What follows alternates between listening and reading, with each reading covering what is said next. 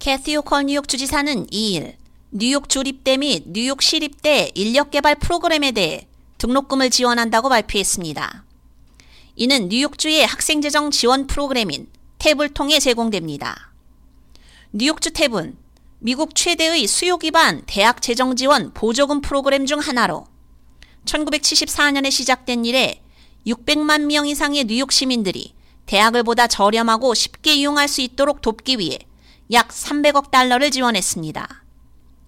2022-2023 학년도에도 23만 4천 명의 뉴욕 시민이 6억 6,200만 달러 이상의 등록금을 지원받았습니다.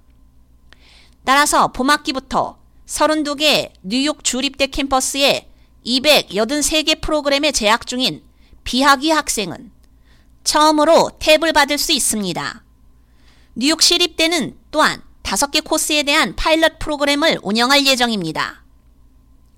호컬 주지사는 인력 개발 기회에 대한 등록금 지원은 저소득층 및 중산층 가정이 보람있고 성공적인 경력을 쌓을 수 있는 길을 쉽게 만드는 데 도움이 될 것이라며 탭 확장은 모든 뉴욕 시민에게 좋은 급여 일자리 기회 제공을 목표로 하며 이 이니셔티브는 우리의 미래 노동력, 경제 및 모든 뉴욕 시민을 위한 강력하고 번영하는 미래에 투자하겠다는 약속이라고 말했습니다.